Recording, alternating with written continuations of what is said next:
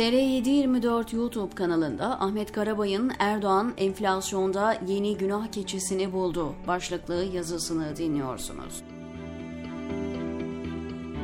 Cumhurbaşkanı Tayyip Erdoğan geldiği günden bu yana hep aynı şeyi yapıyor. Ne kadar iyilik varsa kendisinin eseri, kötü giden bir şey varsa sebep başkası. Düne kadar yüksek enflasyonun ve dövizdeki tırmanışın sebebi başkaydı, şimdi enflasyonun yeni sorumlusunu buldu. Sekülerliğiyle övünen bir arkadaşım, kısa süre önce Erdoğan'ın kendini bazı yönleriyle Tanrı'nın bile ötesinde gördüğünü söylemişti.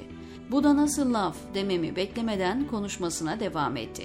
Tanrı dünyadaki iyiliklerin de kötülüklerin de sahibinin kendisi olduğunu söylüyor. Bu yalnız İslam'a göre değil, Yahudilik ve Hristiyanlıkta da benzeri bir durum var. Üç dinin mensupları da iyiliğin ve kötülüğün benzer şekilde Tanrı'dan geldiğine inanır. Oysa Erdoğan öyle değil. Ne kadar iyilik varsa kendisi yapar, üstelik ekibinden kimseyi kazanılan başarıya ortak etmez, sadece ve sadece kendisi yapmış olur. Eğer ortada bir yanlış varsa bunun sorumlusu asla kendisi değildir. Erdoğan'a göre bu yanlışın sorumlusu ya dış güçlerdir ya ekibinden beceriksiz biridir. Asla kendisinden kaynaklanan bir yanlış olmaz, olamaz. Bu yönüyle Erdoğan kendisini Tanrı'dan bile öte görür.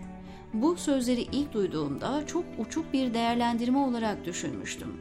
Ancak işi dini terminolojiden çıkardığınızda yapılan tespit yanlış değil.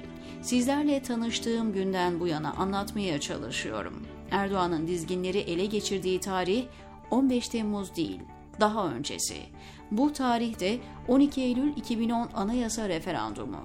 Erdoğan bu tarihe kadar kendisini anayasal çerçevede hareket etmeye mecbur hissediyordu. O tarihten sonra bu ülkede her şey değişmeye ve bozulmaya başladı. 2013'te yaşanan gezi protestolarının ülkeyi kaosa sürüklediğini söylemeye başlamıştı. Göstergelerin hızla bozulduğunu, kendi yanlışları ve protestolara karşı aşırı şiddet kullanılmasının her kesimde tedirginliğe sebep olduğunu göz ardı ederek sorumluluğu başka yerlere yıktı. Gezi eylemleri öncesinde dolar kuru 1.85 TL'ydi. Eylemlerin başlayıp bittiği tarih olan 30 Haziran 2013'te ise dolar 1.92 TL olmuştu. Erdoğan dolardaki 7 kuruşluk tırmanışın ekonomiye ne kadar büyük hasar verdiğini meydanlarda aylarca, yıllarca haykıra haykıra kendine malzeme yaptı. Bırakın geçtiğiniz yılları, bu yılın Haziran ayında partisinin Ankara'daki toplantısında bile benzeri görüşleri dile getirdi. Aradan geçen 9 yılda Erdoğan gezi eylemlerinin faturasını da güncelledi. Şayet gezi olaylarıyla başlayan ve devam eden ihanetlerin ülkemize kur, faiz, enflasyon, şer üçgeni üzerinden ödettiği ağır bedeller olmasaydı bugün 1,5 trilyon doları bulan milli gelirle farklı yerlerde olacaktık. Sahnede hangi oyun sergilenirse sergilensin gerisinde bir ekonomik sabotaj mutlaka vardır.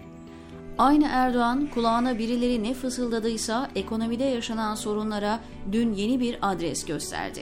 15 Temmuz'un 6. yılı için video mesaj yayınlayan Erdoğan, bu kez ekonomide yaşanan olumsuzlukların ve enflasyonun sorumluluğunun 15 Temmuz olduğunu öne sürdü.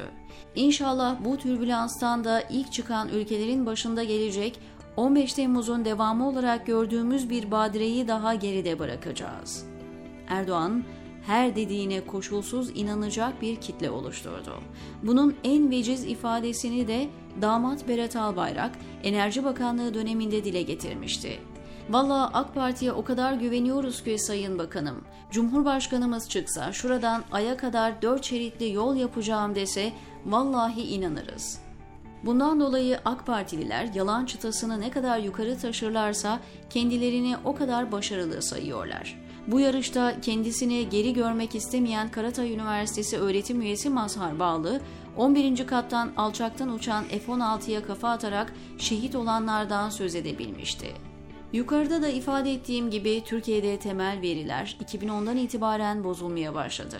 Erdoğan'ın faiz, sebep, enflasyon, sonuç iddiasını teori falan değil ortaya attıktan ve bunu uygulamaya koyduktan sonra kontrolden çıkmaya başladı.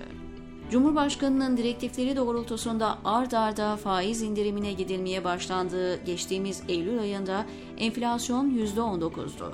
Bugünse Beştepe Sarayı'nın beklentilerini rakamlara dökme görevini yürüten TÜİK'e göre bile %80'e dayanmış durumda. Binlerce yıllık ekonomi biliminin ortaya çıkardığı bir gerçek var. Enflasyon sorununuz varsa bununla faiz indirerek mücadele edemezsiniz. Bu yanlışta ısrar ederseniz faturası her geçen gün daha ağırlaşır. Türkiye'nin 5 yıllık temerrüt takası primleri %900'ü aştı. Türkiye'nin hangi yöne gideceğini bilmeyen, bir sonraki adımını kestiremeyen uluslararası borç veren kuruluşlar ödedikleri parayı sigorta ettirmek istediğinde karşılamak zorunda oldukları faiz oranı bu. Türkiye'de 900 olan CDS primi Almanya'da 12, Avusturya'da 9. Yani Avusturya'da CDS primi Türkiye'nin %1'i kadar. Bu gidiş Türkiye'yi dış borcun çevrilemez duruma yani bir diğer ifadeyle iflasa sürüklüyor. İflasın ne olduğunu dünyada yaşayan ülkeler var. Öyle bir ortamda benim param var, bastırır alırım demek de söz konusu olamıyor. Tedarik zinciri bir kez kırılmaya görsün. İflas döneminde parayla bile mal bulmak kolay olmuyor.